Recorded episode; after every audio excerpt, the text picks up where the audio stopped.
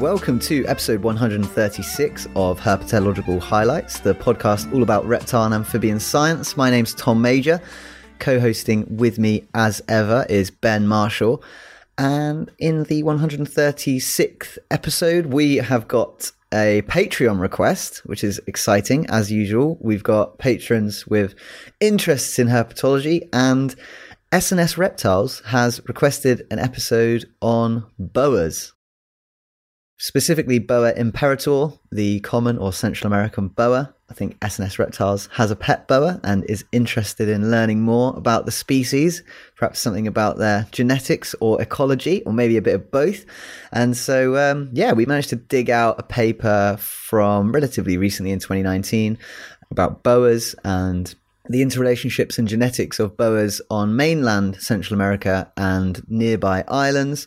Boas have colonized many islands and they continue to colonize islands actually. They were recently introduced to Aruba by accident and they've been eating everything in sight since then. But historically, they've also been naturally introduced to lots of islands, and that's kind of what we're going to be talking about in this episode.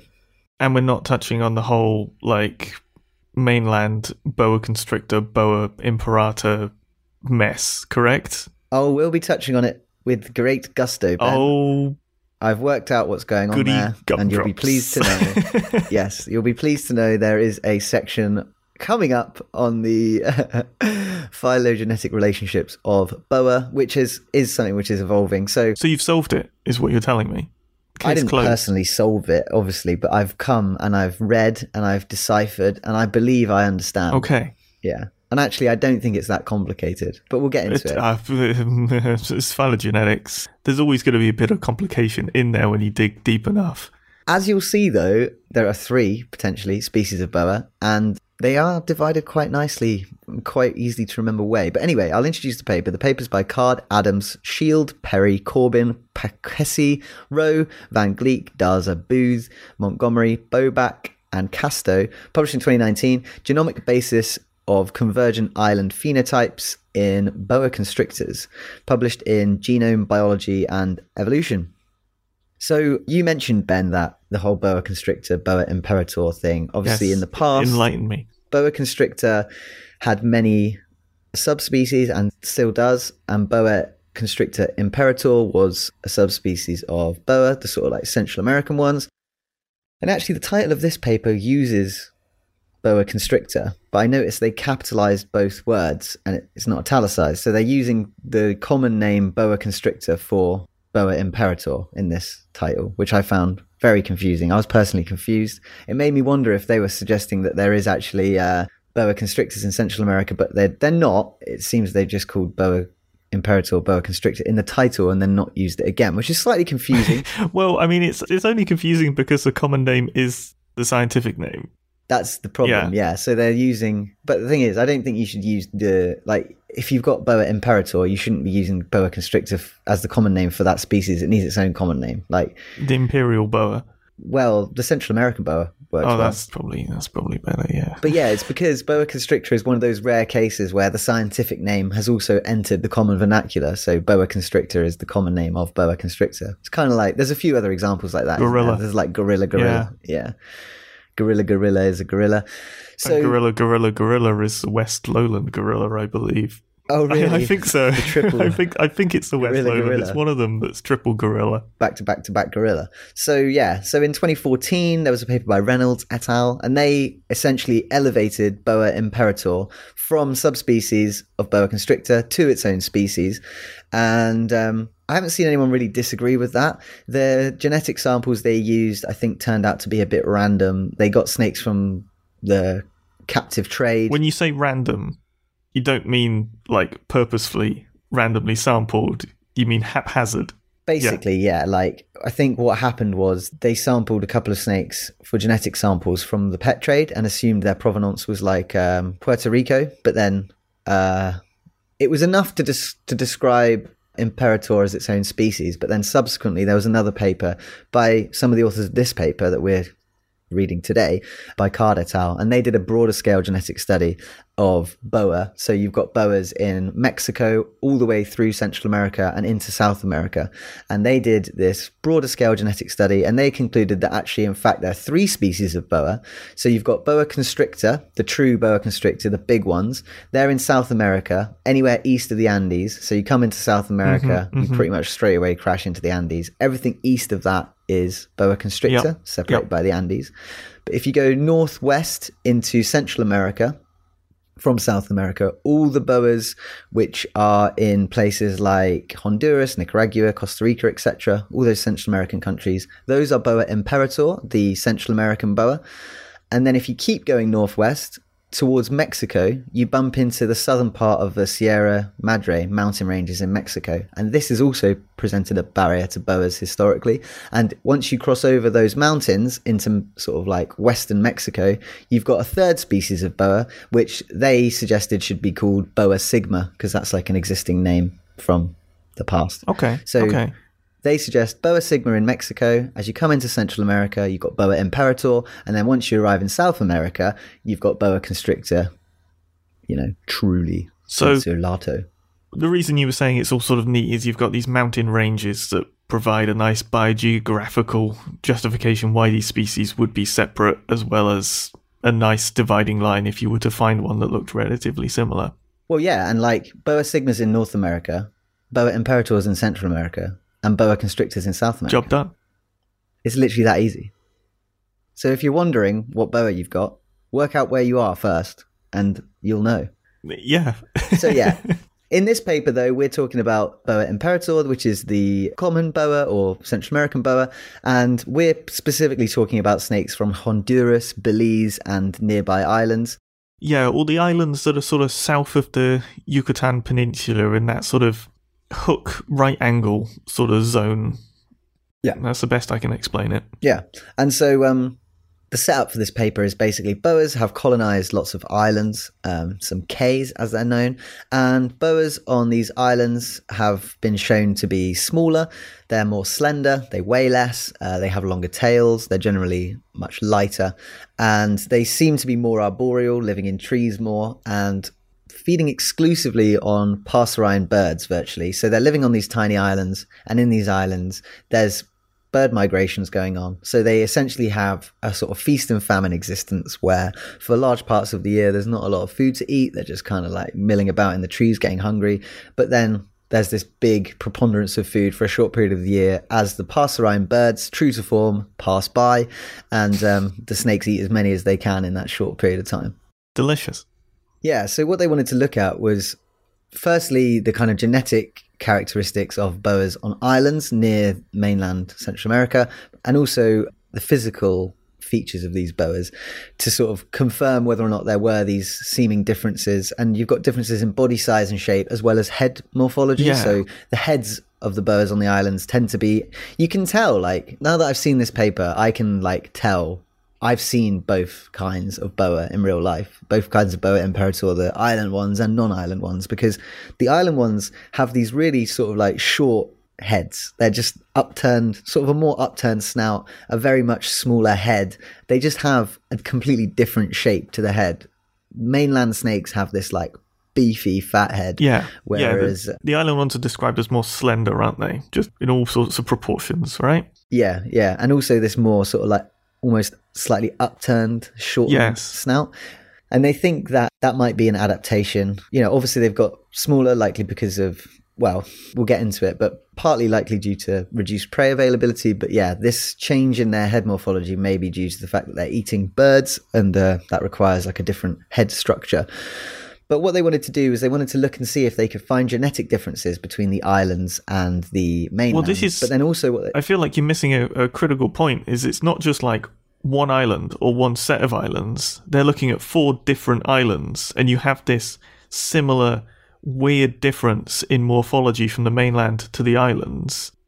Multiple different All the times. islands are- This big question whether that's something that's happened repeatedly or it happened once and then they sort of spread to different islands. Like, are we working with a sort of convergent evolution scenario here, or was this like a one off separation and now they've been isolated and it's just sort of they've drifted into being smaller So there's this question over convergence. There's this question over whether it's a selection thing or a like just random chance genetic drift thing.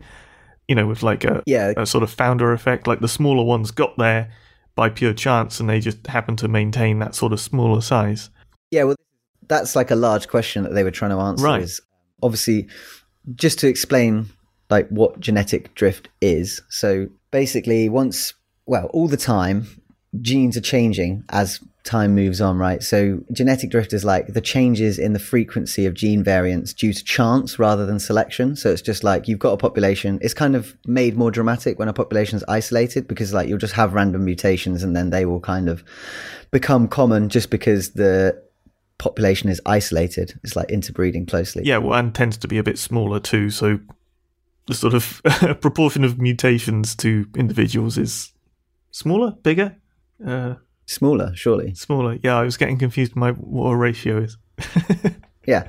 Yeah. So genetic drift kind of causes particular gene variants. It can cause them to disappear completely just just by chance. Genetics are changing over time, and it can also cause um, like rare alleles, so like rare characteristics of genes to become very common. But what they wanted to do in this paper was to separate this kind of like random genetic drift from actual adaptation to island locations. And like you say, they wanted to do that. So they wanted to see if there were these genetic differences between island and mainland snakes. They wanted to see if those genetic differences could be explained by natural selection. And they also wanted to see whether or not the different islands who've had separate colonization events, like you said, three separate colonization events, and they wanted to see whether or not they'd kind of found the same genetic solutions to the problems of island life. Well, that's one of the things they found out that there were three different colonization events, right?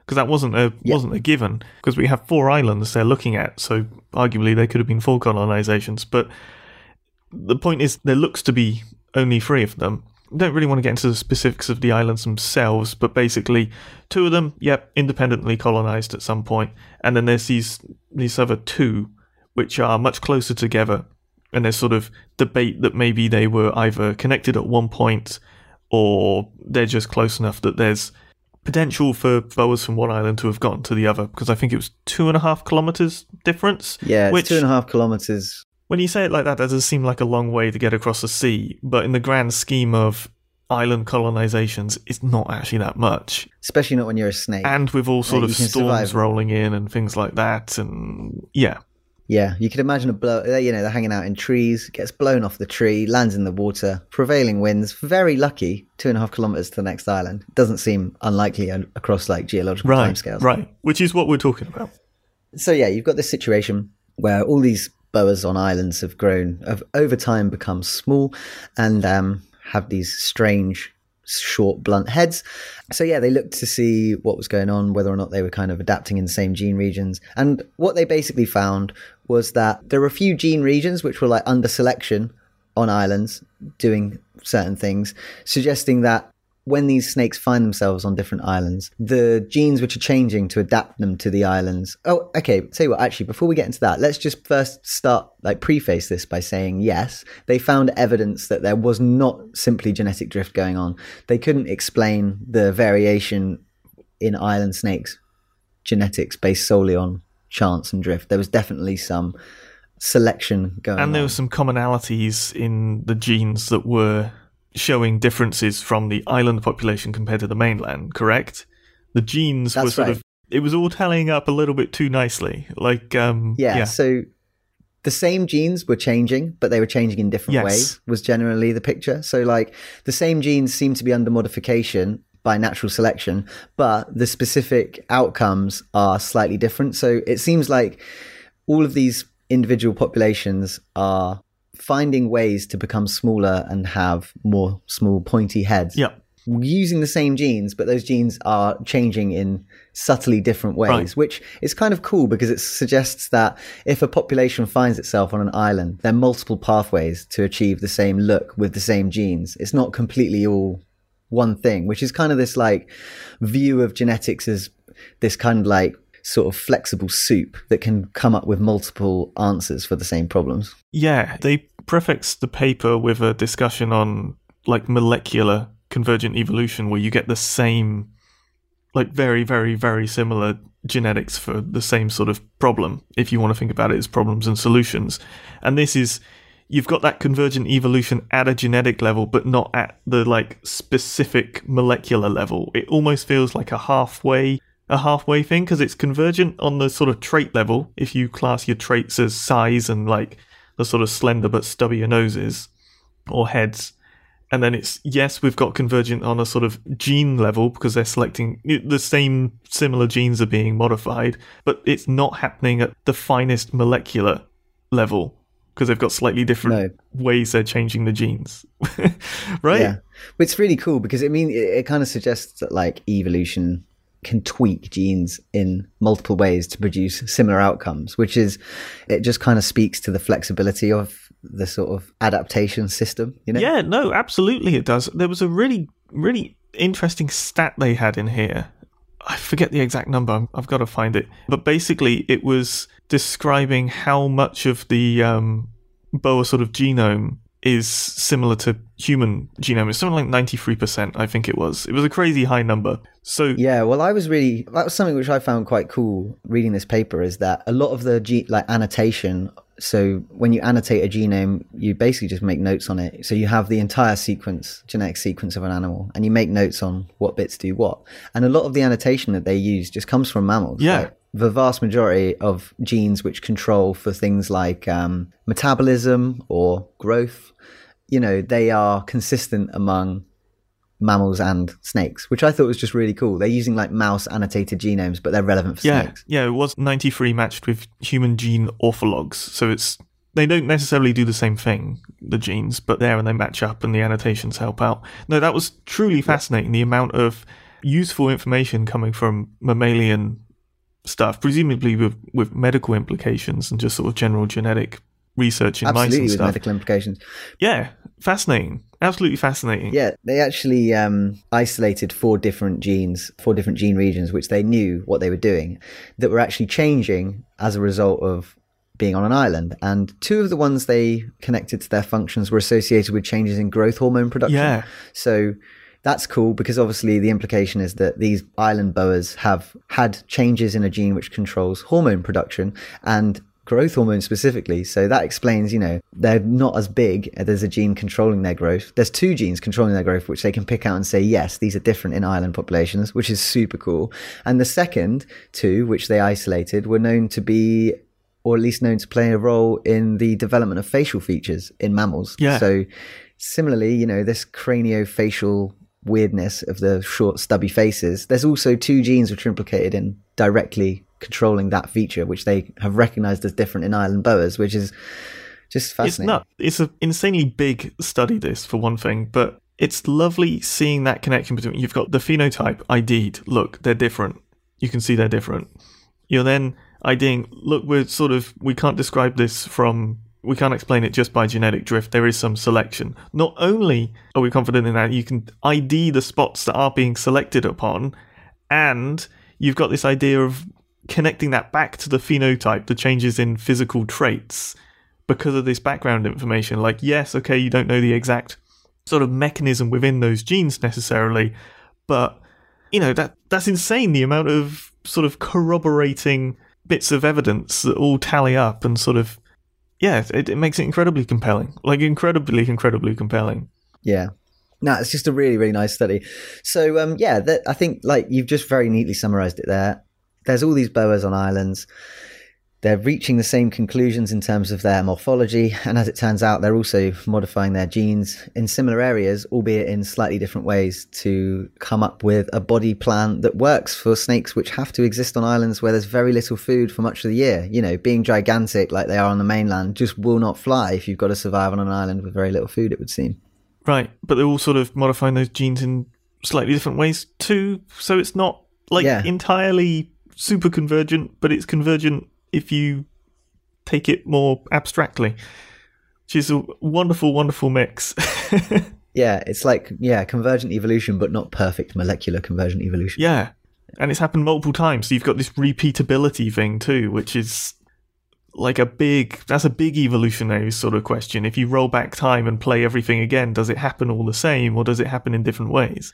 If you mm. were hmm. sort of being overly overly aggressive with the interpretations of this paper, you might want to say yes, it's going to happen basically the same again, but maybe with a different mechanism. Mm. So before we move on from boas, I just wanted to um, mention a little note that I found, which was kind of cool. There was this juvenile capuchin, you know, those little monkeys. Capuchin, yeah. Cebus imitator. And basically, it was in Costa Rica, so we're talking about boa imperator, and this boa constrictor that was about two meters. Well, they're calling it a boa constrictor. It's a boa imperator that was two meters long. Are they calling it that via common name or via scientific? No, it's in italics. Oh, So it's just Hmm. an error. But, you know, it came out in 2020. Uh, you know, whatever. People are used to calling them boa constrictors. and these are probably, these people are probably monkeyologists as well, well. it's better than calling it a python, so we'll take it. Allow it. So, um, yeah, basically, this snake caught this juvenile monkey on the ground. The monkey was like playing on the floor, and um, the boa grabbed it, started to constrict it, and the baby monkey screamed.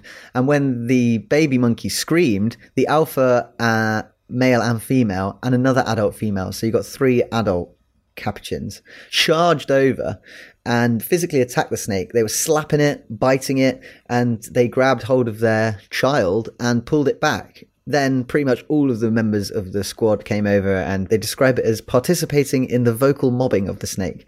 So basically they all came over and started screaming at it. And yeah, basically the kind of like take home that they did like a sort of literature review. And it seems as though when boas attack monkeys, they can get the other monkey back, but it always requires at least two individuals to get involved. If not enough monkeys get involved, the boa will win. But if the monkeys collaborate, Aha. they'll reign supreme. So what you're saying is uh, snakes as a driver of social cooperation. Yeah. Yeah. Interesting.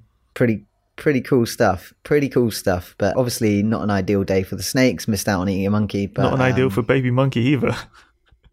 probably a trauma it won't soon Yeah. forget. But yeah, I just thought that was cool. It is. Yeah. just a little insight into what these things are doing in the wild, getting mobbed by monkeys. It's not an easy life. it doesn't. I mean, no. I never imagined them having too much of an easy life. But uh, no, wild snakes have a terrible life. But terrible life. monkey mobbings. Oh, So let's move on, shall we, to our species of the bye week. This bye week, we have got a paper by Oliver, Donnellan, and Gunn, published in 2022, so it's hot off the press. Plio-Pleistocene vicariance across arid Australia in the spiny knob-tailed geckos Nephrurus asper group, with the description of a new species from Western Queensland, published in the Australian Journal of Zoology. So, we're talking about Nephrurus geckos. hilarious. Yes, they are hilarious. They're called knob-tailed geckos, and the reason for that is because you guessed it, their tail is a tiny little comical knob. So, In sorry, I'm, I'm going to completely derail you because I want to talk about their are feet. you going to ask? Uh, yeah, okay. They've got bent-toe gecko feet. sure, yeah. Well, I imagine it's probably because they're like ground dwelling. Yeah. because they like rocks. They like living They're underneath rocks and stuff. They are Excellent. They are saxicolous, and yeah, you're totally right. That's all I really wanted to say about them. Just like, I like we that. brought up the bent toe thing as like this big, like, oh, yeah, weird with their bent toes. They're different from geckos. But then here we have one right here with, I mean, admittedly, their toes don't look as bent, but but it's very much the sort of slender Yeah. claw of a, a lizard that scuttles exactly. around on the yeah, ground. Yeah, yeah, yeah. Yeah, basically, you've got this group of geckos called Nephrurus geckos. They're from Australia and they've got funny little knob tails. Their tails are absolutely tiny, and that's why they're called knob tail geckos. The tails are actually kind of disgusting. They look like a, a Manx cat. Yeah. Basically, this group of geckos are associated with hard, rocky substrates, so that usually you find them in like arid areas where there's like a big outcropping of rock. You'll find these geckos, and basically, if you were to look at the range of Nephrurus asper, which is the knobtailed gecko from kind of like northwest Australia, there's this um, basically gap in their distribution. They've got like a population in the far northwest of Australia, and then they've got another population like slightly inland. But those two populations are actually separated by um, what's known as the Mitchell Grass Downs, and these are large areas of treeless grassland, and they apparently don't have many rocks either. And so you've got this species, Nephrurus asper, which has two populations which are disjunct, they're not connected, they're separated by a large tract of grassland. And um, that prompted the authors of this paper to do some genetic and morphological investigations and see hang on a sec, could we actually recognize this species as its own distinct evolutionary unit worthy of recognition because it's no longer interbreeding and has been separated for a long time and is, you know, physically and genetically different.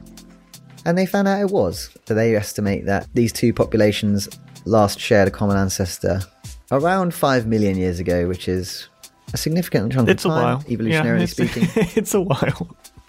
That's longer than um, the divergence times for some other species in uh, in the genus, or at least it's similar. So yeah, they decided, yeah, let's recognize this as a new species. And uh, what have they called it? Nephrurus eromanga, or the Eromanga Basin knob-tailed gecko, and they named it after this Eromanga Basin, which is this sedimentary basin in eastern Austra- in eastern Australia. Did I say northwestern? I said northwestern. You did say northwestern, but I didn't catch whether you did or you were. Yeah, but yes, it's Sorry, in the north. this whole thing takes place in side of Australia. Australia. That's where this is all going down. Yeah, yeah. Yeah, northeastern side. You know how it is with east and west. It's quite hard to sort of remember. Well, I always think it is. Yeah, I don't think there's a natural way of east and west. North and south, fine. I always, yeah, good. I still have to do never eat shredded wheat every Yeah. time. So yeah, there's this uh, Eromanga Basin, and that's where they're dis- distributed. So that's what they've called it. And there was a small town called Eromanga, which uh, they've taken the name from, which is cool. And yeah, this species is associated with like rocky country. Uh, it lives on the ground where there's like rocky scree and boulders. And actually, if you look at the map they have of Australia, all of these species of Nephrurus are kind of separated by areas where there aren't rocks. Essentially, it Quite looks like wide areas too. yeah, yeah, and I think it just you know in the sort of uh, biogeographic history of Australia, as the climate's changed, these species have become isolated in the areas where there are rocks, where previously they could probably uh, move around between. So yeah, that's what's happened for this brand new species of um, knob-tailed gecko. They're only a little too. 88 millimeters SVL on average. With, Very well, I suppose this is not very small. Every, it- eight centimeters, Yeah, not small actually. but then they don't have a big tail to sort of double that. So it's just what they No, be. They're just little. yeah, they are funny little characters. I think they're quite amusing little creatures. And- but yeah, Their little bit about conservation status too. One of their sort of bits of range is in protected area. Excellent. But also they bring the uh, attention to the fact that they're liking these rocky areas. Is it means these areas are pretty low priority for people to use for like grazing and agriculture and stuff. So basically, it means, hey, they're probably going to do all right because nobody cares about the rocky areas. So they've got a nice, safe, economically invaluable habitat to safely live and they're quite widely distributed. So they're suggesting least concern, which is a really nice different thing because I feel like most of the times when we're doing species of the bi week, it's a weird micro endemic who's brutally, brutally endangered because of deforestation. yeah, So it's nice. yeah, it makes a nice change. That's a good news Yes. story. That's great. But yeah, welcome to science. Little gecko. What did we say? It was called Nephrurus eromanga. Yeah. Adorable. So, have you got any other business, Ben, for this episode? Not of any real importance. I just wanted to give a shout out to University of Florida folk who invited me down. Just wanted to say thanks for having me. It was good to chat to people, and I hope everybody enjoyed learning about wildlife trade stuff. Yeah, it was nice to do, and it was good seeing Yeah, folk. you got invited to speak at the University of Florida. Some podcast listeners in the audience, which is pretty cool. Exactly. Yeah. Yeah, nice one. Yeah, good stuff. So you're spreading the gospel about spatial ecology to Florida. No wildlife trade. Oh no, wildlife trade. Wildlife trade. Yeah. Ah, very good. Far very less optimistic, far more depressing. Oh, oh dear. Well, I've got some of the other business. We got a couple of new patrons, so um, big up and big thanks to Jafe and Matt Sla- Slattery Holmes. Excellent. Thanks, guys. And Jafe, I, he may not hear this for a while. I know that he's going through the back catalogue. So uh, yeah, saw it on Twitter. good luck with those first episodes. it's good. It's nice that there is a back catalogue. Yeah, I just don't think I could listen to like uh, maybe the th- I think the third one we kind of got into our stride, but the first one I just think it'd be a cringe fest for me to listen to now. Well, that's definitely a good thing. Like, we want improvement. Stagnation is I vividly remember going on a rant about principal component analysis in that episode, excellent. which It's something I blatantly didn't even understand. Should bring it back. yeah. Anyway, yeah, that's all that remains. Ooh, uh, that's it for this episode, Jumping the Gun. Um, you can get in touch with us at herphighlights at gmail.com if we've woefully misrepresented your paper on genetics of boas. I'm sorry, and we would love to correct ourselves. yes. And uh, yeah, if you wanted to become our Patreon, like SNS Reptiles, thank you for suggesting this episode. You can at patreon.com slash highlights. And yeah, we're on social media. And I think all that remains to be said is thank you for Yeah, listening. thanks for listening.